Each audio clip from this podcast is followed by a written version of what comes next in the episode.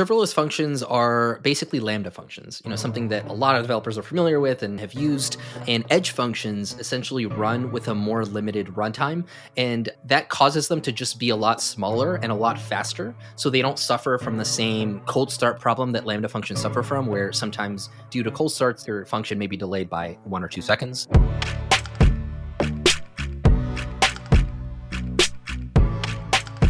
Hi there, and welcome to PodRocket. I'm your host, Paul, and today we're joined with Hassan El-Baghari. So Hassan, he's from Philly, and he founded a company called Ultra Shock. It's a strong community on Steam right now, over 500,000 strong. To my understanding, you sold the company, and you're working over at Vercel. And we're going to go into a bunch of details today on this podcast. Excited to have you on. You work at Vercel right now, and we're going to get into some of your doings and interesting explorations in ChatGPT. So welcome to the podcast, Hassan. Thanks so much, Paul. Appreciate you having me. So when you founded Ultra Shock, how long ago did you begin on this journey? So this was back in 2014. This is back in high school where I just started this company. Almost 10 years. Oh my God, it's been right. It's been a while. Wow. Yeah. Almost 10 years ago, I guess, at this point. Kind of started, honestly, kind of accidentally. I used to be a big gamer back in the day, and I actually had some friends that were game developers. And so I watched them put hundreds of hours into making these games that, honestly, a lot of the time were crap, and that's fine. But, a good amount of them were pretty good. And they just couldn't get them on these big PC platforms like Steam. So it honestly just started with trying to help some friends get their game on these big PC platforms so they can actually sell them and make some money, and kind of snowballed a little bit from there. So you helped your friends sell their games, and then you ended up going on to selling Ultra Shock. Yes. And how many years ago did that happen? So that actually happened relatively recently, is I think 3 years ago. Is a bit of a sad story, but I ran it for a while. I got a pretty good offer to sell it, and then I ended up just holding on to it for far too long until I completely lost interest and eventually kind of just liquidated assets a few years ago. I feel like that's not the most uncommon story with like a genuine passion project as the first thing that people run with. If it's your passion project, it's your first entrepreneurship run, it's hard to let go of the first thing that made you wake up, so to say, Absolutely. Yeah. I put in so much. So don't beat yourself up. Yeah, I know. I'm not, honestly. I'm over it at this point, but it was kind of like a 10x multiplier for how much I could have gotten for it and how much I ended up selling it at the end because I made that mistake. But like you said, it was my first kind of entrepreneurial thing, and it was a great lesson learned for the future. You're at Vercel right now. We could say DevRel. Is that an appropriate title for what you're doing? How's that going? Yeah, no, DevRel is the right word for it. Developer advocate. Some people say that as well. It's going great, honestly. I love how much flexibility I get in this kind of role and how many different teams I get to interact with. Some weeks I might be working on content, recording YouTube videos or writing blog posts. And other weeks I'm planning a conference in San Francisco. And another week I'm writing a conference talk and going to deliver it somewhere. It's so diverse. I honestly just really enjoy it. It's funny that this is even a role in today's day and age because it's such a fast changing field that we need people like you, Hassan, to glue the slow speed that we move as a body with the technology that's being developed by these niche teams such as Vercel. So you mentioned I will make conferences, I'll make videos, making videos. I mean, that's fun, I guess. It could be as long as it doesn't get too tedious. But that's like a total switch from what you were doing because Ultra Shock is you're writing code, you're making platforms, you're putting a community together, 500,000 people strong on Steam. And now it's less technical. I would beg to say it's less technical.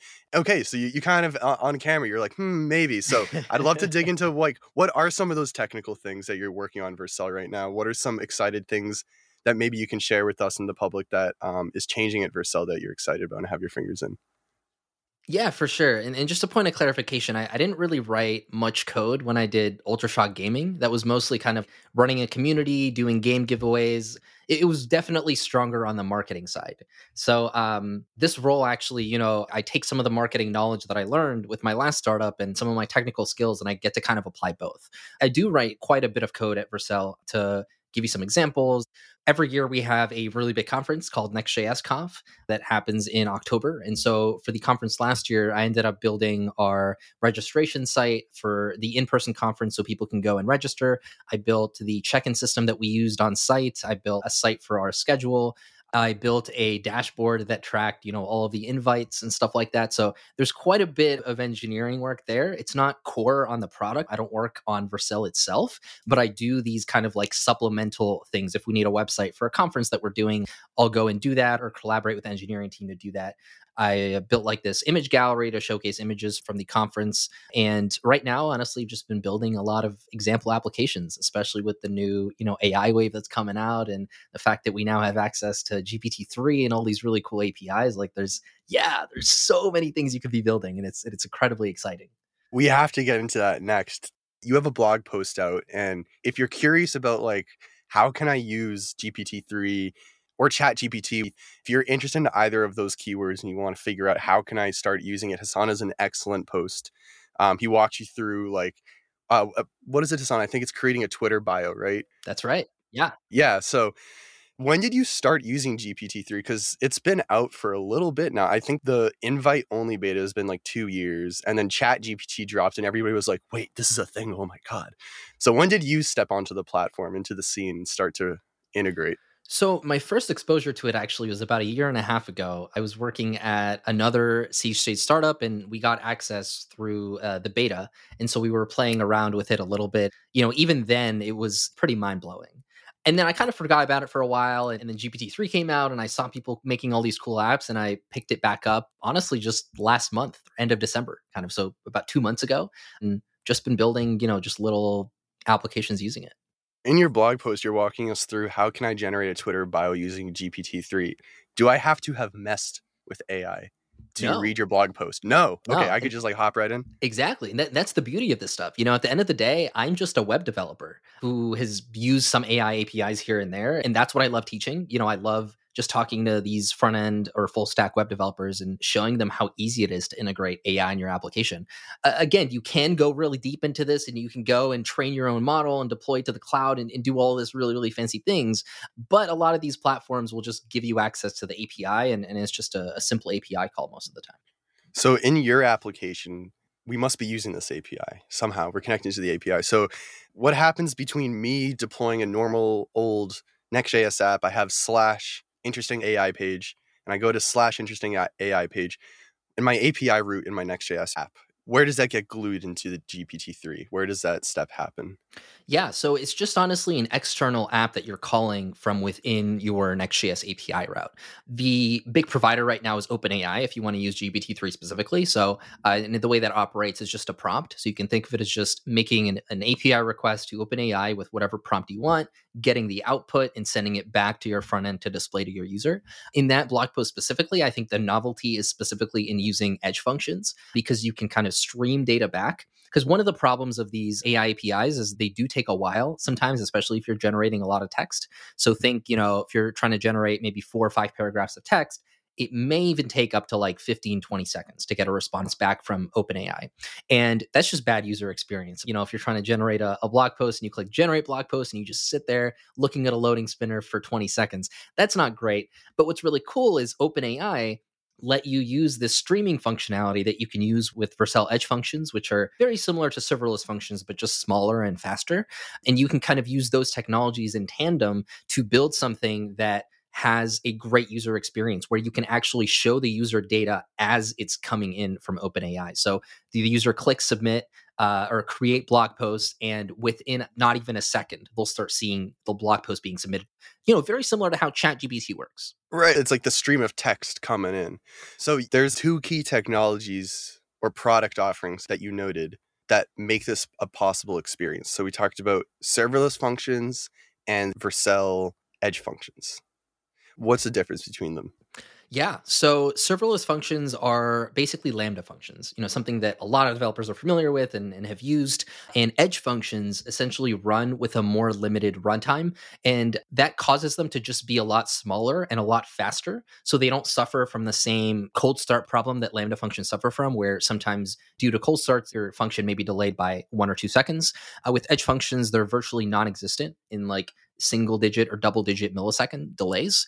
And the way they can do that is because they run in this more limited runtime. But the trade-off there is that you can't really use every single Node.js API in your edge functions. So they are significantly more limited. Using something like a heavy kind of Node.js library like Prisma, for example, you can't really run in edge functions right now. So you kind of have to choose when you do use these. But for things like making simple fetch calls, because in this case, all we're doing is making a fetch call to OpenAI and getting it back. When you're doing stuff like that, edge functions are perfect for that use case. When you say orchestrated node environment, it kind of reminds me of stepping into looking at temporals technology, where you can define a workflow, it can run forever. And when I call on that workflow, it starts up instantly because they essentially serialized a start and stoppable V8 machine. Is that similar to what's going on in the background with the Vercel edge functions and why we don't have a cold start time? It's a little bit different. Temporals is like kind of uses servers to enable that technology. And I don't know enough about temporal to dive in and look at the kind of similarities and differences. But actually, edge functions under the hood, if you're familiar with Cloudflare Workers, that's actually what they use. Cloudflare Workers, I know, has been out for quite a little bit, but they have had some really compelling iterations in the past year or two that have made them much more usable. That's interesting. Little tidbit for anybody that wants to peel under the hood a little bit. So coming back to your example, how again does the Vercel edge function implementation of this piece of backend infrastructure enable the illusion of text streaming in as the OpenAI is returning its bits and bytes over the wire? Yeah, so edge functions honestly just use standard web APIs, and that's the beauty of them. We're not using, proprietary technology that you have to go and learn the ins and outs of. It's just using a web stream with the standard web API, and that in combination with the fact that OpenAI does let you specify whether you want to stream certain responses just makes it work really, really nice. So you just define kind of a new stream in your edge function. You, in the payload to OpenAI, you specify that I want you to stream this back to me. So you specify like the stream variable as true, and then it just works. And on my side, on the Next.js side, I don't have to worry about any crazy HTTP guts or anything. Exactly. Yep. On the Next.js side, all I do is define a piece of React state. And then as the data is being streamed in, I continuously update that piece of React state. So in my JSX that I return, all I do is return the piece of state right there. And you can just see it updating as data comes back in. In this example, you're having GPT-3 sort of complete a cookie cutter prompt. Let me create a Twitter bio. Do you see this sort of interaction with GPT-3 becoming individualized on a personal level? So like on Facebook, there's not one global timeline. There's like my timeline. And I wonder, is there going to be a mini version of GPT-3 out there that is going to be making little Twitter?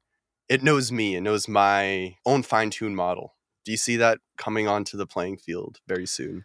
For sure. Yeah. A lot of people have started, enabling you to do this, where you can kind of take these base models like GPT-3, like Stable Diffusion, which is a machine learning model for generating images. You can take these models and you can actually train them on something specific and then use that in your website. And that's actually what a lot of these AI startups do to differentiate, is they will use these base models, but they'll just train them on really good data. I think this is what Copy AI does, for example. They use GPT-3, but not directly GPT-3. They train it with tons of data from like essays and from specifically the type of writing that they want to implement within their service. So the end result is actually better than the generalized GPT-3 model because they're training it with very specific data.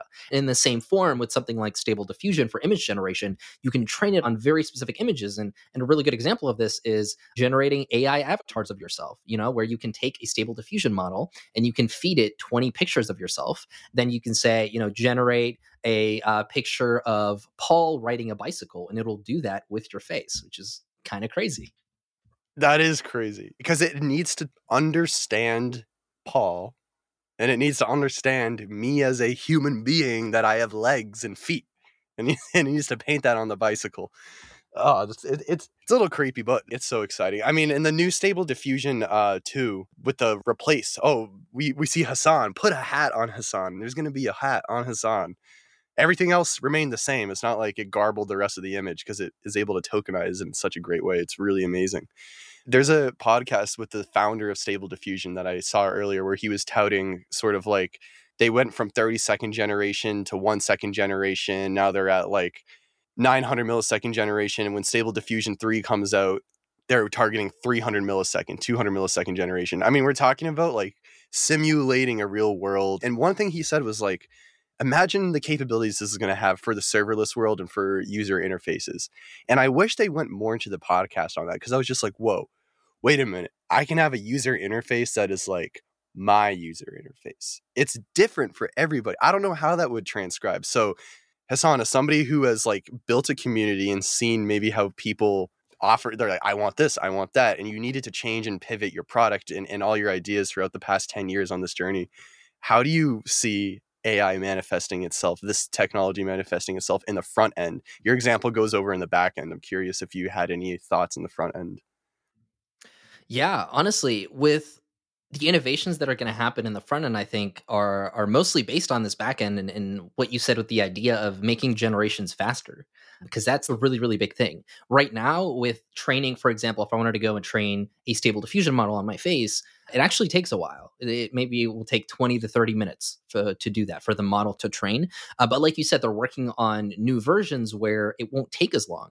And right now, if I wanted to just build a website where people can get AI avatars of themselves, you know, I'm kind of restricted on the front end a little bit because of the fact that it takes this 20 to 30 minutes. So you'd have to actually go to my site, you'd have to upload the images, and then you'd have to click generate, and then you have to wait 30 minutes, which is kind of awkward. And so I'd probably ask for your email and then I'd send it to you later. So that's a very, very different flow than if this process takes under a minute, let's say, I can just show it to you on the site right after it's done. And it's just going to be very, very different in that sense. And I think as these machine learning models kind of progress, they just give more options to front-end developers to build really, really cool things with them. I think we started with GPT-3 that came out, and then as more and more of these machine models are coming out, there are services like Replicate.com, like Hugging Face, where some really, really, really smart AI researchers will go and work on a problem for a while and publish a paper and publish a Python model, and then people will take that Python model, deploy it in the cloud,